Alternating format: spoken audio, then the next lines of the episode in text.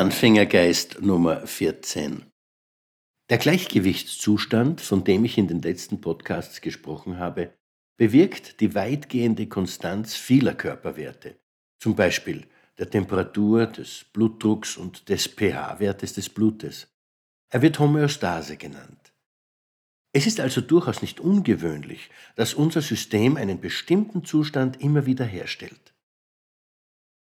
Die Körperwerte scheinen genetisch fixiert zu sein und sie sind schwer oder gar nicht veränderbar. Der Erfolgswert dagegen ist sozial bedingt. Er ist keine angeborene Konstante, dadurch ist er veränderbar. Das ist nicht leicht und geht nicht einfach im Vorübergehen, aber es ist grundsätzlich jedem Menschen möglich. Wenn wir uns fragen, wie wir diesen Wert verändern können, dann sollten wir uns bewusst werden, wie er entstanden ist.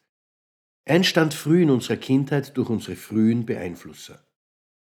Früher einmal waren das vorrangig die Eltern und die Großeltern, heute sind es mehr und mehr die Erzieher in den Kinderkrippen und Kindergärten. Diese frühen Bezugspersonen übertragen ganz automatisch ihre eigene Weltsicht auf die ihnen anvertrauten Kinder. Der Weg, auf dem das geschieht, ist das vollkommene kindliche Vertrauen. Dieses Vertrauen führt dazu, dass diese sozial übernommenen Werte tief in uns verankert sind. Dazu kommt die Gewohnheit unseres Denkens, so zu tun, als hätten wir alles im Griff. Anstelle zuzugeben, dass wir tief im Inneren ausgebremst werden, begründen wir unser Versagen mit Schuldzuweisungen. Manche Menschen geben sich selber die Schuld. Das sind in der Fordern-Fördern-Matrix der kontinuum-basierenden Führung die Überförderer. Oder wir finden andere Sündenböcke. Das sind dann die Gesellschaft, die Politik, die Arbeitgeber oder wer auch immer gerade modern ist. Der erste Schritt ist somit die Einsicht, dass es an unseren inneren Einstellungen liegen könnte. Ohne diesen ersten Schritt ist es weitgehend unmöglich, die nächsten Schritte zu gehen.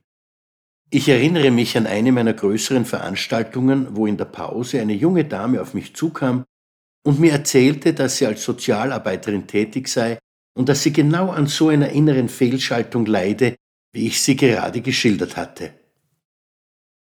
Sie verachtete jeden Menschen mit Geld und, weil sie eine anständige Frau war, sorgte sie unbewusst dafür, nie zu diesen verachteten Menschen zu gehören. Zugleich war ihr klar, dass das Geld für ihren Job aus den Steuerzahlungen und Spenden genau dieser verachteten Menschen kam. Das konkrete Ergebnis war, dass sie ein Leben weit unter dem Niveau führte, das sie sich gewünscht hätte.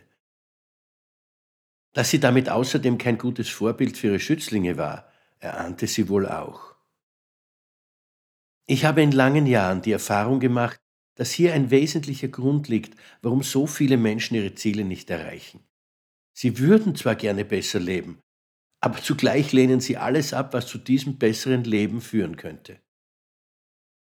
Liebe Zuhörer und Zuhörerinnen, vor uns liegt eine intensive Zeit mit wundervollen Ergebnissen.